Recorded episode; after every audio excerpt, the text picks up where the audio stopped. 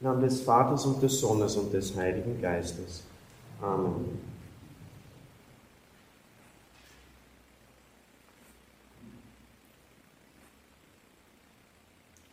Da sagte seine Mutter zu den Dienern, was immer er euch sagt, das tut.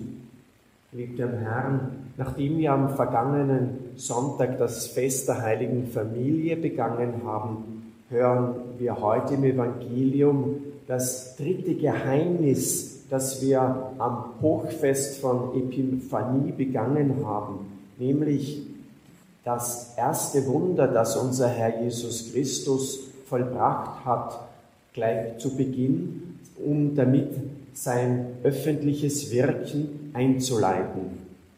Nach den 40 Tagen und Nächten des Fastens in der Wüste, nach der Taufe, die er von Johannes im Jordan empfangen hatte, war Jesus mit seinen Jüngern zur Hochzeit in Kana in Galiläa geladen. Wie der heilige Evangelist Johannes bemerkt, war die Mutter Jesu dort. Und auch Jesus und seine Jünger waren zur Hochzeit geladen.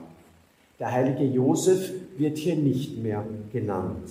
Er war zu diesem Zeitpunkt bereits verschieden. Er war eingegangen in den Schoß Abrahams, war gestorben in den Armen Jesu und Maria. Deshalb wird er auch als Patron eines guten Todes verehrt.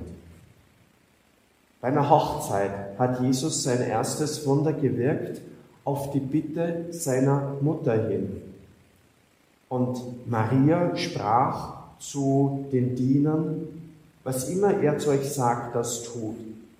Das ist ein Ratschlag, das ist eine Ermahnung, das ist eine Aufforderung, die Maria uns allen gibt. Wir erinnern uns wenn wir dies hören, an die Worte Jesu, die uns im Ohr klingen, wenn ihr mich liebt, dann haltet meine Gebote. Liebet einander, wie ich euch geliebt habe. Der heilige Apostel Paulus schreibt den Brief an die Römer über das geistliche Leben. Er schreibt, wie wir ganz konkret heilig werden können, was es bedeutet, diese Liebe zu leben, von der zu der uns Jesus beruft, diese Liebe, die er selbst ist. Er ist die Wahrheit und Liebe, die Mensch geworden ist, der Sohn Gottes, der zu uns im Fleisch erschienen ist. Was immer er euch sagt, das tut. Maria kann das den Dienern sagen und uns allen, das als Mutter der Kirche, weil sie das wie niemand sonst gelebt hat. Sie, die unbefleckte Empfängnis, hat immer ganz, zu 100 Prozent, mit ganzer Hingabe den Willen Gottes erfüllt. Ihr Herz war voller Gnade. Ihre Liebe war immer ganz hingegeben. Sie hat nichts halb gemacht. In ihr fand sich nicht einmal der Schatten einer Unvollkommenheit, ja geschweige einer Sünde. Und deshalb kann sie wie niemand sonst sagen, was immer euch sagt, das tut. In diesem Evangelium finden wir eine Passage, die auf den ersten Blick schwer verständlich ist.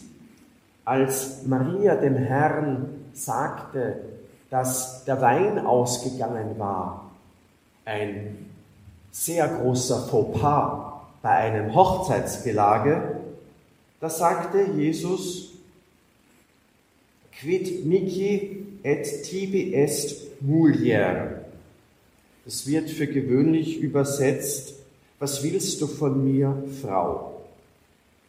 Nehmen wir doch das Latein zur Hand und übersetzen wir es literal quid mici et tibi est mulier. Was ist das zwischen mir und dir, o Frau, mulier?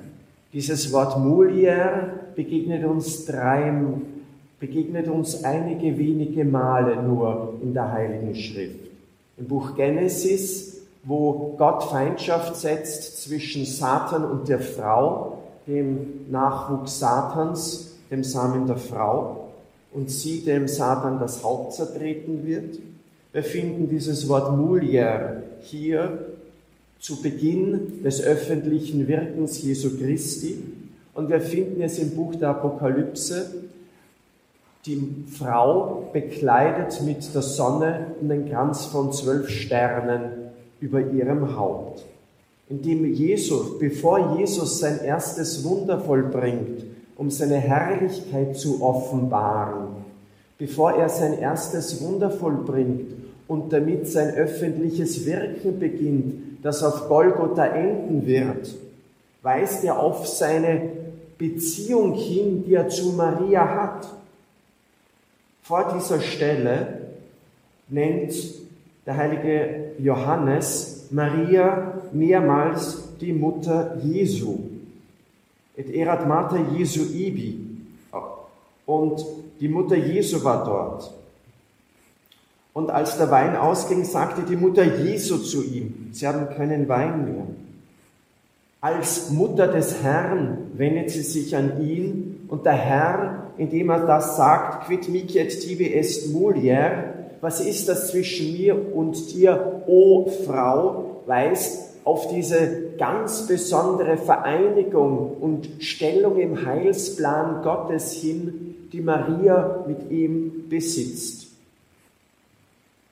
Er weist hin, dass sie die Gnadenvermittlerin ist, dass sie seine Mutter ist, dass sie die Miterlöserin ist, die unter dem Kreuz stehen wird. Und erst der Herr sagt, nondum venit hora mea, noch ist meine Stunde nicht gekommen.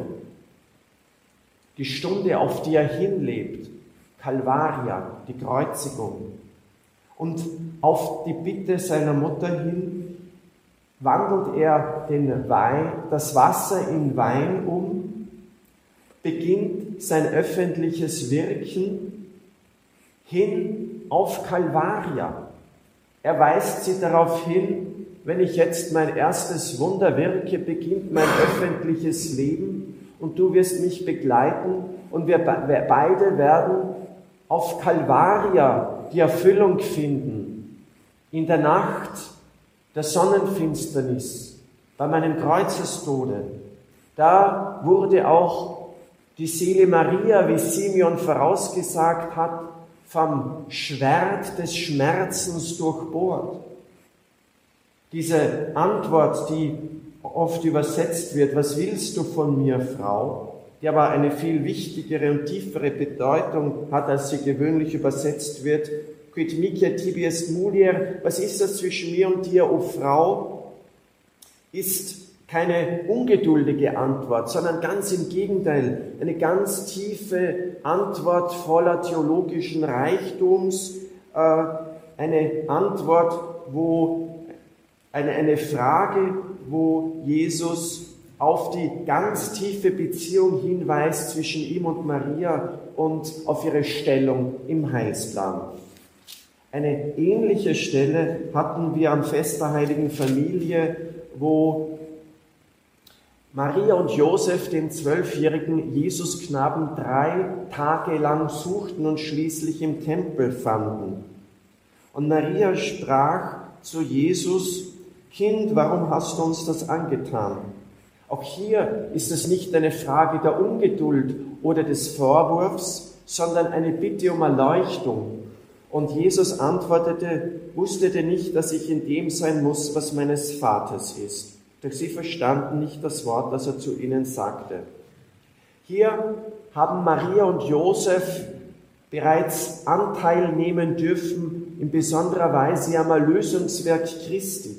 Denn diese drei Tage des Suchens sind ein Zeichen für die drei Tage, an denen Jesus nach der Kreuzigung, nachdem sein Leib, drei Tage nach der Kreuzigung im Grab lag.